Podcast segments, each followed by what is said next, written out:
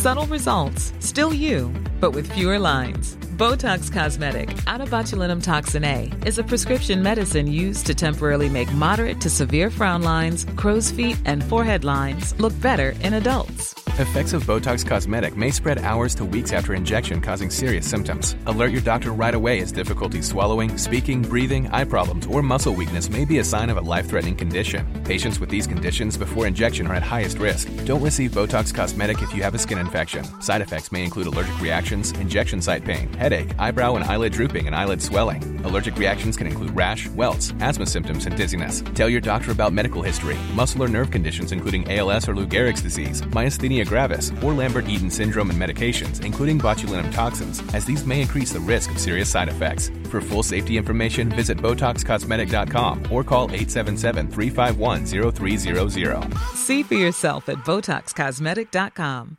A lot can happen in the next three years. Like a chatbot may be your new best friend. But what won't change? Needing health insurance. United Healthcare Tri Term Medical Plans are available for these changing times. Underwritten by Golden Rule Insurance Company, they offer budget friendly, flexible coverage for people who are in between jobs or missed open enrollment. The plans last nearly three years in some states, with access to a nationwide network of doctors and hospitals. So, for whatever tomorrow brings, United Healthcare Tri Term Medical Plans may be for you. Learn more at uh1.com. Hälsosnack produceras av hälsocoacherna Lotta Lagerqvist och Victoria Carinci i syfte att inspirera till ett hälsosammare och härligare liv. Lotta och Victoria driver också hälsoföretaget Vitalista där de erbjuder hälsocoaching enskilt, i grupp och online. Läs gärna mer på vitalista.se.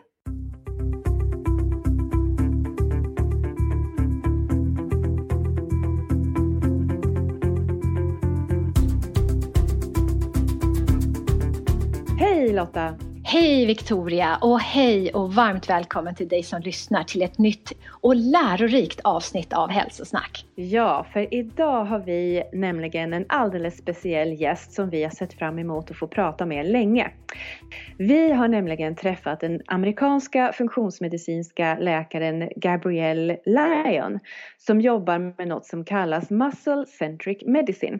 Alltså med fokus på kroppens muskelmassa just därför att den är så viktig för att optimera hälsan, minska risken för sjukdom och inte minst för att bibehålla en god hälsa när man blir äldre. Alltså anti-aging och eh, longevity. Ja men precis och Gabrielle hon är en av de främsta experterna inom det här och har koll på den senaste forskningen om varför protein är så viktigt. Och att äta just med protein det är ju något som verkligen gjort stor skillnad på inte bara vår egen hälsa utan även våra klienter. Så här ligger ju oss väldigt varmt om hjärtat. Ja men verkligen. Och därför är det ju så roligt att få prata med Gabrielle som förklarar och reder ut begrepp kroppen och de underliggande mekanismerna till varför protein är så viktigt och hur mycket vi egentligen behöver äta om vilka aminosyror som är särskilt viktiga och såklart om det finns några risker med att äta mer protein. Men det är ju inte utan lite ångest som vi släpper det här avsnittet. För det här med att helt plötsligt prata engelska. Det... Ja, och direkt från jullovet också. Ja, nej men eller hur. Och det, det vänder ju verkligen ut och in på hjärnan. Så att vi ber om ursäkt nu på förhand för att det kanske blir lite knaggligt ibland. Ja, herregud. Det är verkligen en utmaning att intervjua på ett annat språk. Följdfrågorna kommer ju inte helt eh, naturligt och man famlar efter ord och ibland blandar ihop begreppen. Men ja, ja. Eh, vi hoppas att ni har lite tålamod med oss och sen så är det ju framförallt Gabrielle som pratar och det hon säger är ju både intressant och viktigt. Så yeah. Ja men eller hur. Mm. Och om du som lyssnar inte riktigt hänger med i allt som Gabrielle går igenom eller att tycker att vi är lite snurriga så har vi skrivit en sammanfattning på svenska i vår blogg på vitalista.se. Så där har vi också med länkar till fördjupning och förklaringar för dig som vill veta mer. Så gå in och kika där vet jag. Ja, och vi kommer också att starta igång en serie inlägg på det här ämnet på Instagram. Så följ oss gärna där på hälsosnack med Lotta och Victoria. Toppen, men nu kan jag inte hålla mig längre. Nu drar vi igång intervjun med Gabrielle. A very warm welcome to uh, the Hälsosnack podcast, Dr. Gabrielle Leon. So happy to have you here. Hi, thanks so much. And congratulations. We know that you're very pregnant. How do you feel? um, actually, it's so interesting. This pregnancy, they say each pregnancy is different. And I would say that that is likely true. The first pregnancy, I was very sick. And this second pregnancy, we're, we're actually having a boy, and I'm much less ill. Um, All right, congratulations! Yeah, you look awesome. I, I yeah. want to tell. I couldn't never tell unless you know you told us. So yeah. And yeah, and of course, we're very excited and honored to have you on our show. And uh, you've been a great inspiration to both of us for quite some time, and we learned so much from you. And we can't wait to start asking you all our questions. We have so many. Yeah, we have so many. But first of all, we're going to give you the chance to introduce yourself to our listeners and tell them a little bit about yourself, your background, and your field of expertise. Yes, absolutely. Well, my name is Dr. Gabrielle Lyon, and I am a functional medicine physician, and I practice the concept of medicine called muscle centric medicine. And this is the idea that muscle is the largest organ in the body, and it's actually an endocrine organ. And it's not just about looking good in a bikini or movement, it is all about metabolic health and longevity. And my practice focuses on optimization of skeletal muscle yes, in the aspect of looking good, but much more on the value of importance of aging well, preventing Alzheimer's, affecting cardiovascular disease, diabetes, obesity, all these diseases are actually diseases of largely skeletal muscle first. And how did you get into this area? You know, yeah, it's pretty well, unique. It is. And actually, you know, um, we were talking earlier offline about how important protein was. And I have the honor and privilege of training with one of the world leading protein experts, Dr. Donald Layman, and he's mentored me for two decades. And it was with him that I first realized the importance of nutritional sciences. So I did my undergraduate degree in nutrition, in vitamin mineral metabolism at the University of Illinois. And it was very protein focused not only was it protein focused, it was very full of integrity. So the science aspect, what was so unique about Dr. Layman, and I think people will find this with all great researchers, is that it's not about necessarily just the textbook teaching. Because by the time a textbook comes out, that's, you know, it's kind of old news. There are core fundamentals, but actually seeing the emerging research is what is so valuable. And I learned all about protein metabolism with him very early on in my career. And to this day, um, and so, where muscle centric medicine came from was when I, I, then did a fellowship. So, I did medical school residency and um, then an additional fellowship at WashU in St. Louis in nutritional sciences and obesity medicine and geriatrics. So, it was a combination. And to tell you this story, there was this moment where I saw this younger woman, and when I say younger, I mean in her 40s and we were imaging brains. So we were looking at obesity and then imaging um, brain volume and what the brain matter looked like um, as a way to look at later life dementia and Alzheimer's. And she was probably my favorite subject. So she was, you know, what we call subject. It was for a study. And she had three kids, always put herself last, had been on the yo yo diet train for her entire life. And we imaged her brain, we did an fMRI, and we saw a flattening of her brain matter. And this was in her 40s. And it was so devastating. And we knew that later on in life, she was going to have pretty significant cognitive impairment. So you could see that all so early? In her 40s. Oh my God. And it dawned on me, I had this aha moment because, you know, you spend a lot of time with these um, participants. And I had this moment where I thought to myself, oh my God, we've all been focusing on the wrong tissue. Everybody is focusing on obesity, and there's this obesogenic paradigm. We have to lose more weight, you know, we have to lose more body fat. And while all of that may be relevant, it is a symptomology based approach because at the core, it's really about skeletal muscle. And that determines everything about body composition and everything about metabolism.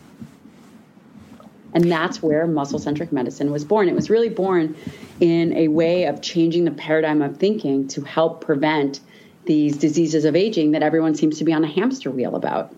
Mm. So can you tell us a little bit more more about protein? Yeah. Because uh, protein has kind of a bad reputation. Horrible. And it's uh, it's also very much misunderstood. So can you tell us a little bit about the quality of protein, why it's important? Um, yeah. Yeah, certainly. So, like you so wisely pointed out, it's very misunderstood and it's the proverbial black sheep of the macronutrient family, right? It gets a lot of heat and there's a lot of issues, what people anticipate as issues surrounding protein. But protein, why it's so important is number one, it's essential and it's essential for muscle health, but it's also essential for hormones and neurotransmitters and even body integrity. So it's non-negotiable, right? There is a carbo there is a protein need and protein does much more than just feed skeletal muscle. Every amino acid has more than one role in the body. And that is very unique. So there is essential amino acids and non-essential amino acids and the majority of the quality of protein is really based on those essential amino acids and those are amino acids that must be ingested from the diet. The body does not make it. And when you think about the quality of protein, the plant based protein is different in its quality because of its basic amino acid amount.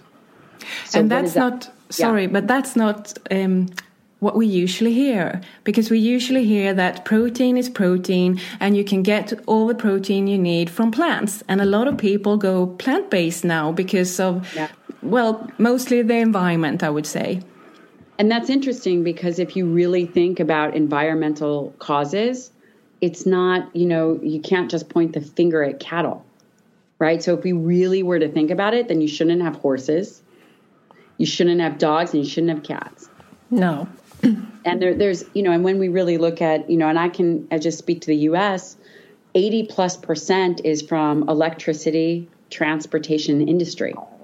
Agriculture is much much a much much smaller contribution to environmental causes. Yeah. You know, talking about less than, you know, what is it, 9%? Maybe 14% is, is probably much too high. So if people truly care about the environment, there's much more intelligent ways to go about protecting it, right? Not yeah. wasting food, mitigating travel. Exactly. You know, regenerative agriculture. Mm. But I think that the reality is is that beef and cattle is are it's a scapegoat. Mm. It's a scapegoat for an underlying narrative that people want a reason to not eat meat or protein. But for me, like eating animal based protein has been such a change for my life. You know, not just being able to um, gain more uh, muscle mass, but also uh, more energy, more, um, you know, my hormone levels and uh, my everyday well being. Totally. And, you know, again, I, I think what you said initially about plants have all the amino acid requirement. Well, they may have the amino acids, but at what level? So, what it's really important to understand that when you think about amino acids and you think about proteins, all about the dosing, mm. right? So, for example, it would take six cups of quinoa to equal one large chicken breast. Sorry. So where, where? We were talking about the amino acid profile and mm. the difference between plants and animals and I think that it's very understand. Un, I think that it's very important and critical to understand that while quinoa can have all the amino acids, the amount of quinoa that you would need to consume to equal one small chicken breast would be roughly six cups of quinoa. Mm. So then you will get a lot of carbs too, and yes. a lot of glucose in your blood. Yeah. Exactly. So it's metabolically devastating. And then we haven't even talked about the inhibitors, like uh, yeah. Um, yeah. anti-nutrients, anti-nutrients mm. that prohibit the. the yeah, uptake. and to your point, you know, when you think about protein, you think about, you know, in my mind, I think about the amino acid profile, um, which one of the things that you talked about was feeling more energy, your hormones are better, your body is able to regenerate. So, protein turnover is very important. The body is constantly in a breakdown, build up cycle. and you really want to be on the side of building up and respond to the physiology of the catabolism that naturally happens. Mm-hmm. So that's really, really important. When you think about the amino acids, I talk a lot about the branch chain amino acids, and that's leucine, isoleucine, and valine. And really, that's what makes up, in my mind, the importance of high quality protein for the very simple reason is that leucine, and I really focus a lot on leucine, and in part, you know, naturally because of my training, but leucine stimulates muscle protein synthesis. Mm, so that has a very special role amongst the uh, amino acids. It does. And it is necessary to consume at a particular amount, and the amount is roughly two and a half grams to actually trigger this threshold. So it's a threshold response you know, people are listening to this are probably like, well, why do I care about the threshold response? You care about the threshold response because as you age, you have an uphill battle to maintain skeletal muscle. And while people may not care about how they look, you know, in a bikini or, or look as terms of body composition, what you care about is you care about present, preventing Alzheimer's. You care about preventing diabetes, you care about preventing obesity, you care about preventing diseases that can really affect the trajectory of how you age. But I'm also thinking, yeah. yeah. and I'm also thinking, especially now during the corona and COVID, you may oh. end up on hospital. What you store, you store so much in your muscle. You know, if you're in a, a ICU unit for a while, the more muscle you have, the greater chance you can survive. You know, totally. I'm telling my parents, you know, you need to work out, build some muscle because it's life saving for any age. It is. And it's so interesting if we just take a step back and we look at the story that we've constantly witnessed over decades, it's been all about adipose tissue and all about fat and obesity. And what we really care is how do we improve the quality of life and how do we improve survivability? Mm. And the way that we improve those things is that we focus heavily on skeletal muscle. In your 30s, 40s, 50s, this becomes non negotiable and essential. Mm. So we have to, as a community, make the push to change from a fat focused paradigm to more muscle centric. Mm. And the way to do that is you really prioritize protein. Mm. You think it makes so much sense.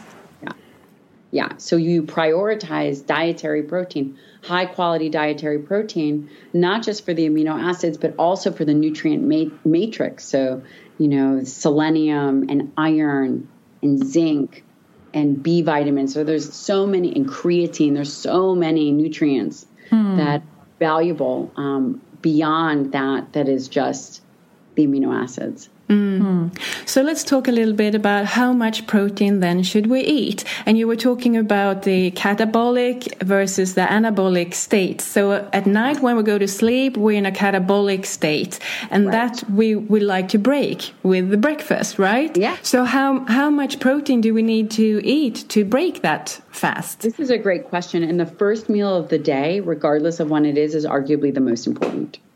So this becomes the meal where you break the fast, and you know overnight you are in a catabolic state. Your body is uh, generating its own glucose through gluconeogenesis via the liver, and that first meal, so you are in a deficit. That first meal. I like to tell people to have a robust amount of protein. And by robust, this might blow people's minds, you know, I used to tell people a minimum of 30 grams, and that's adequate. But if you don't like to eat multiple meals, then really pushing that that meal threshold to 40, 45 grams for that first meal is very valuable.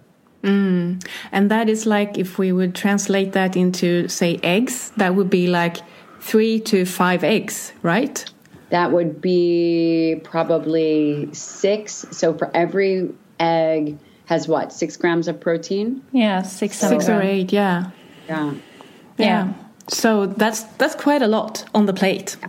Yes. Yeah, people mm. always raise their eyebrows when I say what I have for breakfast. I have like 250 grams of minced meat, two or three eggs, maybe some bacon, and then my homemade um, liver pate. And uh, so I think that's roughly 50 grams more. It's very impressive.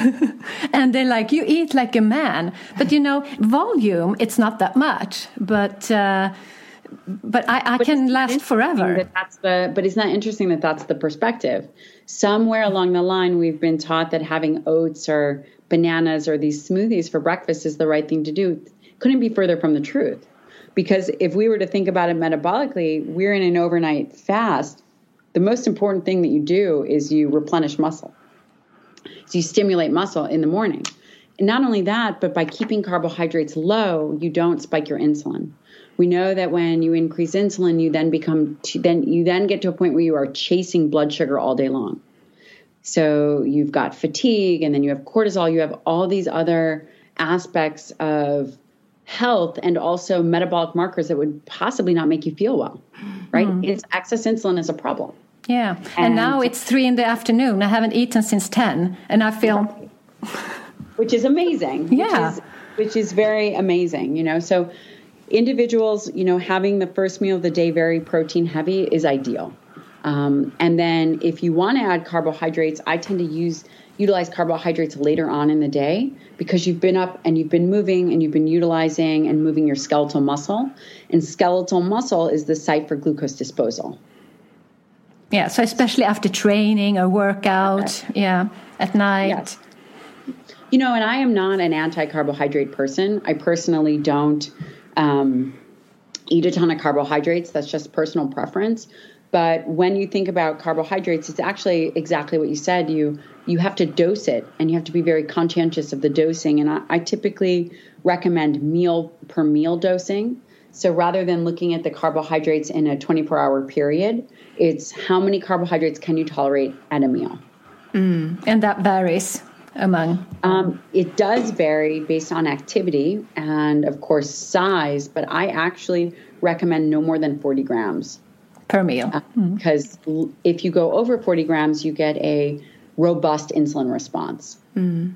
So, whereas protein might cause an initial phase one insulin response, which is just the preformed insulin, which is very not, it's not impactful and not nearly the same response that you would get from carbohydrates. The secondary response is pretty intensive.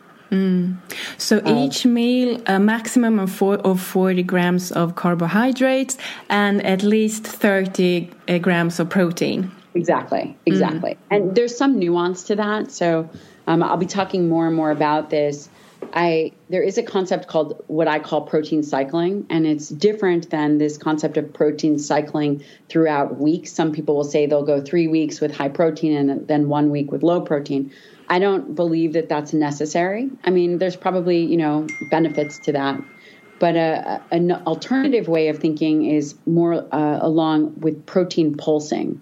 So you get that first meal of the day at say roughly 40 grams or even a little higher. The next meal actually can be a little bit lower, and you have to think: Are you using it metabolically?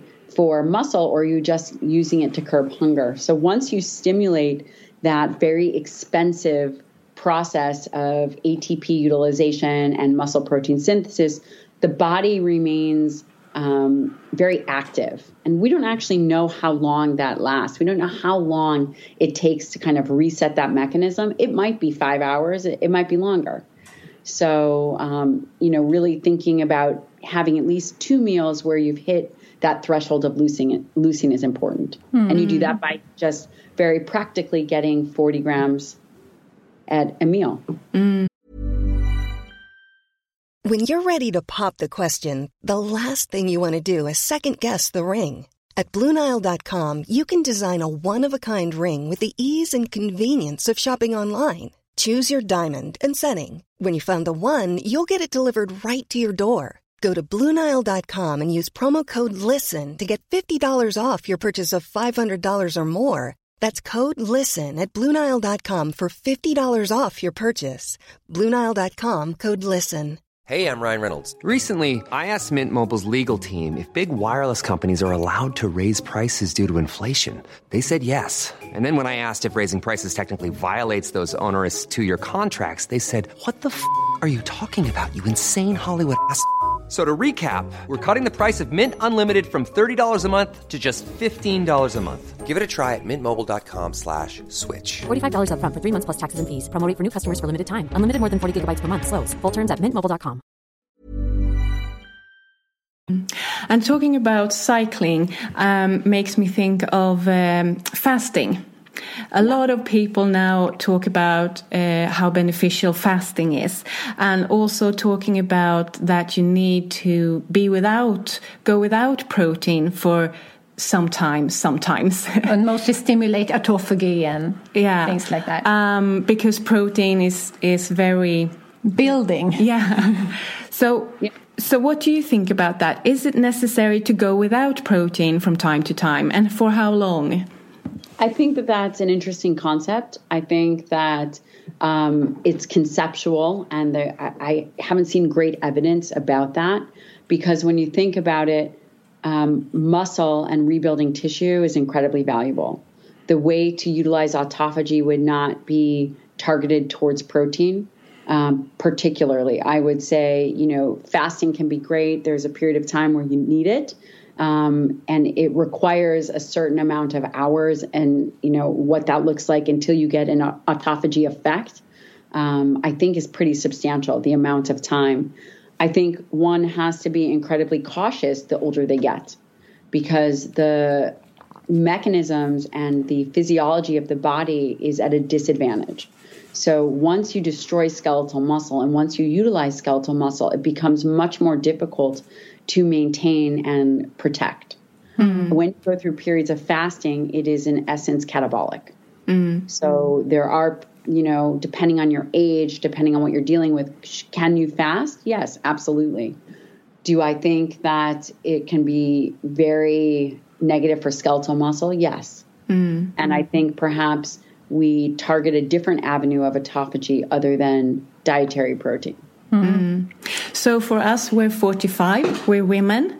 Um, how long a time of fasting do you think is is um, uh, beneficial? Would it be like intermittent fasting 16-8 or would it yeah. be like three days or five days fasting or wh what are we talking about? So in my practice, I use a time restricted feeding protocol. So if a person's goal is body composition, time restricted protocols where it's exactly what you said, 16 to 8 can be very effective. If an individual is overweight, you can, you know, leptin resistant, perhaps, you can put in one week, a 24 hour period of fasting, absolutely possible. Um, you know, you have to make sure that they can tolerate it, but I have seen, and this is purely anecdotal, by the way. So I think it's very important to differentiate between what is in the literature and what is just the art and practice of medicine. So this is purely anecdotal art of medicine. I've seen a 24 hour period be very effective.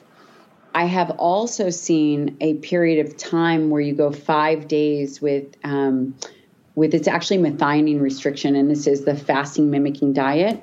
I'm not a fan of the science. I have to be very upfront with you. I think that the science has been very butchered. And I think that they use a lot of mouse models that are ad libitum fed, that are obese, um, you know, o- obese pictures. So I think that the evidence is uh, not ideal, but I do think that conceptually, I have seen benefit with methionine restriction, which is one of the amino acids. Mm-hmm. And that's a five day period. And speaking of um, us being 45, or actually I'm 46. By the way. oh, thank you. But I was listening to this um, podcast the other day with, um, uh, yeah, Dr. Mark Hyman and Dr. Frank Lipman. I think. No, maybe it wasn't, uh, whatever. It was a podcast. And uh, he said that now we're going to talk mTOR, and so due and I've to talked to Mark quite a bit about mTOR. We've had many conversations about yeah. it. Yeah. Oh, great. And, and yeah, and so, mTOR is mechanistic target of rapamycin for the listeners who may not know. And what it is is it's really a, a growth promoter, right? Yeah. mTOR is all about growth. So that's what the triggers the growth in the muscles. So it's a good thing it's a good thing. And actually, mTOR is in all tissues. Yeah. It's in the pancreas, in the liver, in the heart, in the brain. And what's so interesting, and this is a very, and there's mTOR complex one and mTOR complex two. Um, so it, it's a it's very complex, and it's been maintained for in our species forever. I think so. It's in essence a nutrient sensor, and people say, but if you overstimulate mTOR and you stimulate mTOR, it's going to cause cancer. Yeah, so, they, so they said in older, like above forty-five. But it's not an initiator. No, that's just not how mTOR works. So mTOR is a growth promoter, but you know when you think about cancer, what kind of cancer are we talking about? Lung, mm. colon, endometrium. You know, uterine. So these are all the questions that we must ask ourselves. So, you know, there's many different kinds of cancer. What kind of cancer are we talking about? Yes, and I'm thinking because now I know I, I, it's harder for me to build muscle. Of so course. starting because they, in this podcast they say, well, switch from animal protein to um, plant-based protein because Nothing that's from the truth. No, and and I was thinking, how am I supposed to build my muscle? But not only that, mTOR is is very sensitive. It's much more so. There's mTOR, mechanistic target of rapamycin complexes in skeletal muscle, that is exquisitely sensitive to amino acids. Period. The mTOR in pancreas, liver, heart, brain, other places are much more sensitive, you know, particularly liver and pancreas, to carbohydrates and excess calories. Mm, and insulin. And insulin. So if someone mm. care, really cares about mTOR, eating plant based, having excess carbohydrates is probably the worst thing you could do. Mm. Good. We just wanted to hear that from you. and I, if if I felt that it was the other way around, I would absolutely say. But it's it's very misunderstood, and people, you know, if if you really care about cancer and you're concerned about mTOR, then you really have to cut carbohydrates and insulin, and you shouldn't do small feedings throughout the day. Period. No, and also the whole context, you know, with smoking, get enough sleep, uh, yeah. exercise, you know, the whole picture. It's like, right. like what is the context this body is uh, exposed to? You know, it's not just. Absolutely. Mm. Absolutely. And, and I think that um, I do think you bring up a really good point, and people should be very clear that there's never been any evidence that protein, especially animal protein, causes cancer. No. So the plant based groups talk a lot about epidemiology data, which is considered very low quality data. And, you know, you can't make global health recommendations based on low quality data when looking at all randomized controlled trials, many of the randomized controlled trials, which are repeatable, they test a hypothesis and are repeatable, have been shown, you know, to show the positive effects of protein. Mm. But a lot of people still think that um, uh, animal protein causes colon cancer. It's epidemiology. Mm. And so, epidemiology takes large groups of people and they say, um, you know, it doesn't matter if they smoked or drank or didn't eat anything other than whatever, but they ate red meat.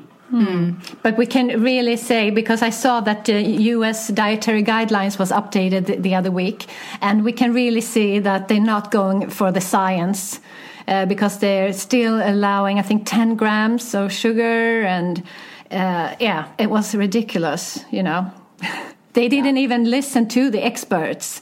So, and I think that that's just an example of a lot of policy. Mm. You know, I mean, this is just a lot of policy, and I think that that's the problem overall is that we are getting, you know, it's it's not just pure science. There's a lot of politics involved. Mm.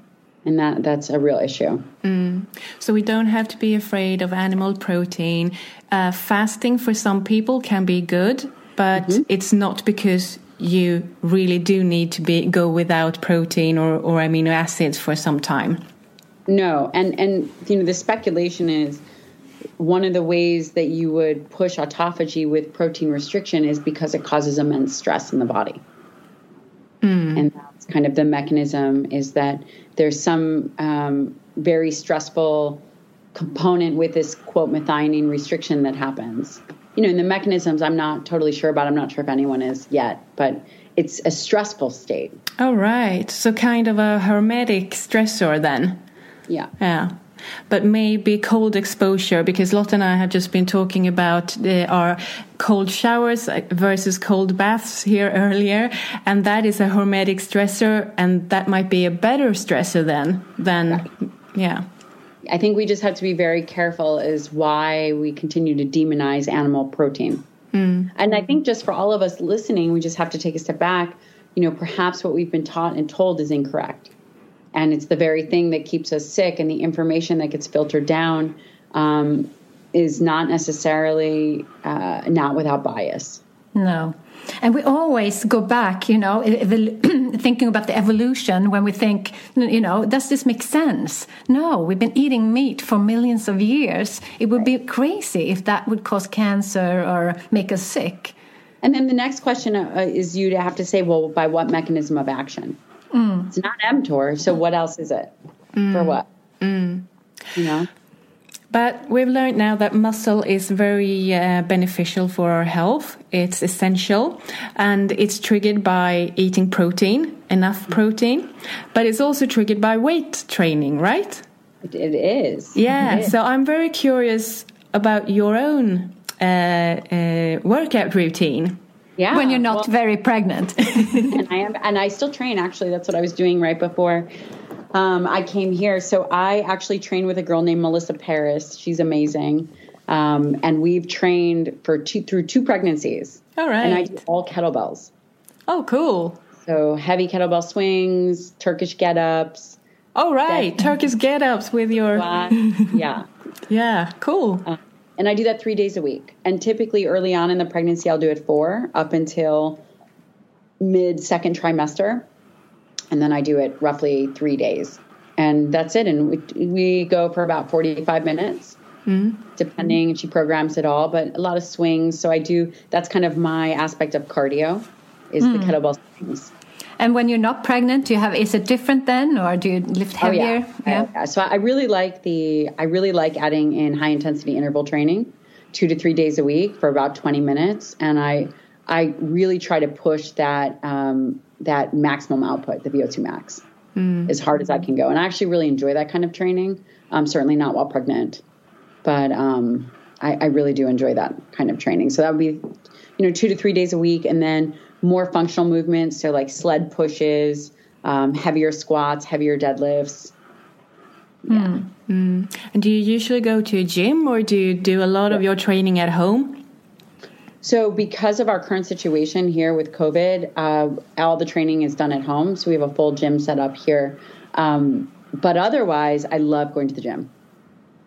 Yeah. I love collaborative effort. Mm-hmm. Cool, and I've I've read that you're you're married to a Navy SEAL, so um, I've understood that there's a lot of focus on on on heavy training. so I will never forget when I went to work out with him one of the first times. Maybe it wasn't one of the first times, but he said, "All right," and I was doing a lot of pull-ups at the time. I was doing probably a hundred. I was doing ten sets of ten pull-up, dead hang pull-ups, which would take a very long time. Right. So I would do ten, and I'm thinking you know, this is when we first started dating. I'm thinking, oh man, I'm totally going to impress him. I'm going to do 10 pull ups at a time. And, and I did it. He's like, great job, great job. And then I, you know, got ready, did my next set of 10 and, and had to reset. And he's like, all right, well, while you're resting, I'm going to do some. And so he, he gets up and he straps on a weight vest. And then a guy knocks out 50 pull ups, no problem, with 45 pounds. It just um, wasn't. Oh my God. Oh. He's like, "Good job, honey." oh, but I think you did good. I yeah, struggle I'm, with my pull-ups. I'm impressed. yeah. I'm, a, I'm, I'm kind of more into yoga. I'm a yoga teacher, uh, Ashtanga, so it's kind of intense. Yeah. But uh, the last few years, I've been more and more into functional training and weightlifting and adding that to my practice. Right. And then uh, last year, we also um, got our PT, personal trainer education. So because it's um, it's great as a coach to be able to do the whole uh, picture with our clients, not only their food and lifestyle, but also actually get into the training bit. Wow, that's amazing. That's great. Cool. It is. And it's, um, yeah, we're nerds with everything about the body. that's amazing. So, yeah, one of the other aspects of understanding how important dietary protein is is that we must change with our changing hormonal milieu. So while you're younger, you can get away with 20 grams of protein and maybe eating Twinkies or having some fruit and, and not really prioritizing protein. As we age, the mechanisms and our physiology changes. And I think that this is very underappreciated. And what I mean by that is that the muscle has a reduced capacity to sense and utilize protein. The way in which you overcome that is you actually require more protein as you age, not less. So, this is where the per meal dosing of protein is very essential. And understanding that that's why hitting 40 grams of protein per meal or 30 grams of protein per meal is very essential because it overcomes this concept of anabolic resistance which is this resistant to resistance to protein and efficiency of usage. Right. And that explains it because I see a lot of women like in their 40s and over that feels like what they did not have problems losing a little extra weight back right. in the days, but now they just can't seem to get it off. And they eat less and they exercise more. And a lot of them do like running and cardio exercises, but they still can't get that extra weight off. And here's right. like where you really need to turn it all around and, and concentrate on the protein, on the muscles, rather than that extra um, adipose tissue, right? Right. Because then you have to think what is the long term trajectory? What does that look like?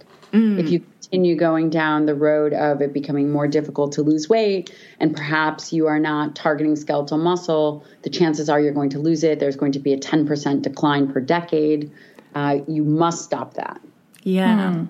Good point. What's the trajectory? Yeah. Mm. And it's also this with women. We've been taught how to eat less salads, and now with the latest raw food um, and vegan trends like seeds and uh, like bird food, you know, that's what I think of. It's not human food. And sometimes when we get clients, you know, they're like, but you can eat meat and you can eat eggs. And they're like, really?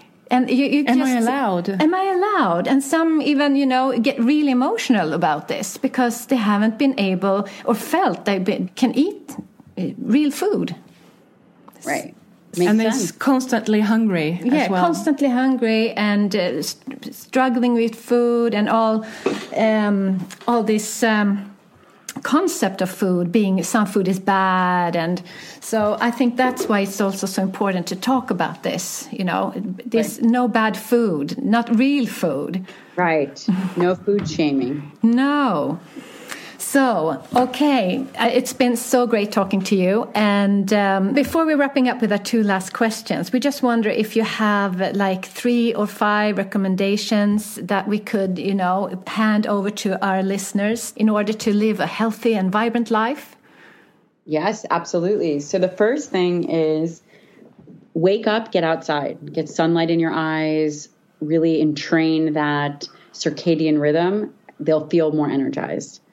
First meal of the day should be high in protein, roughly 40 grams, and I typically recommend shooting for one gram per pound ideal body weight.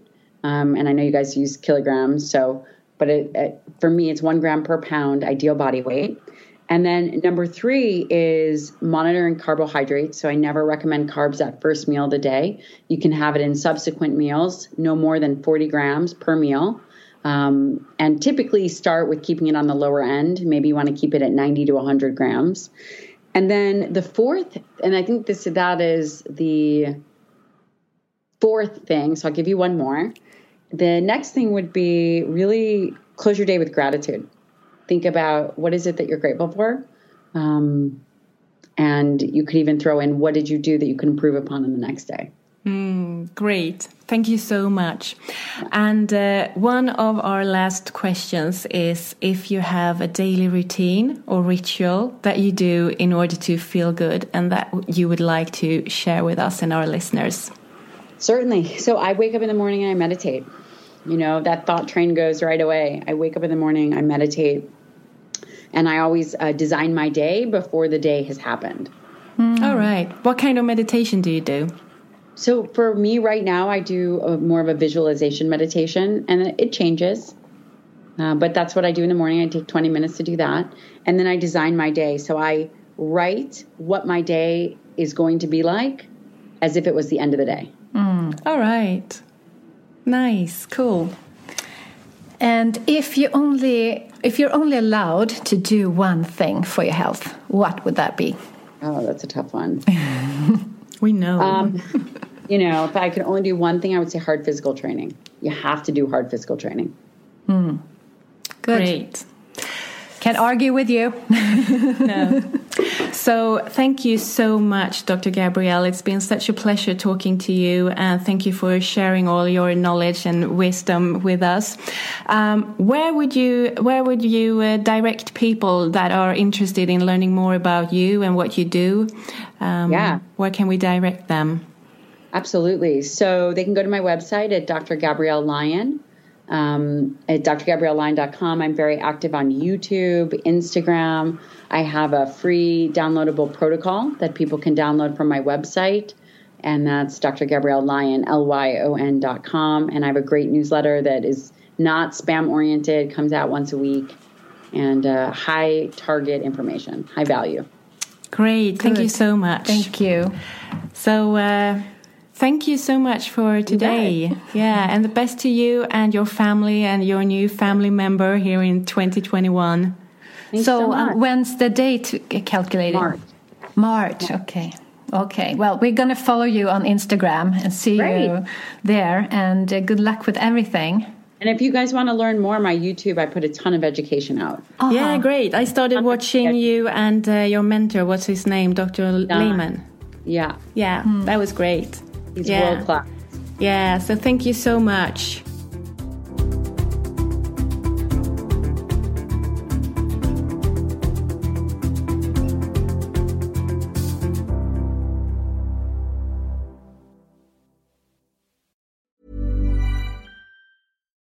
Botox Cosmetic, onabotulinumtoxinA, FDA approved for over 20 years. So, talk to your specialist to see if Botox Cosmetic is right for you. For full prescribing information, including boxed warning, visit BotoxCosmetic.com or call 877-351-0300. Remember to ask for Botox Cosmetic by name. To see for yourself and learn more, visit BotoxCosmetic.com. That's BotoxCosmetic.com. Join us today during the Jeep Celebration event. Right now, get 20% below MSRP for an average of 15178 under MSRP on the purchase of a 2023 Jeep Grand Cherokee Overland 4xE or Summit 4xE. Not compatible with lease offers or with any other consumer incentive offers. 15,178 average based on 20% below average MSRP from all 2023 Grand Cherokee Overland 4xE and Summit 4xE models in dealer stock. Residency restrictions apply. Take retail delivery from dealer stock by 4 1. Jeep is a registered trademark.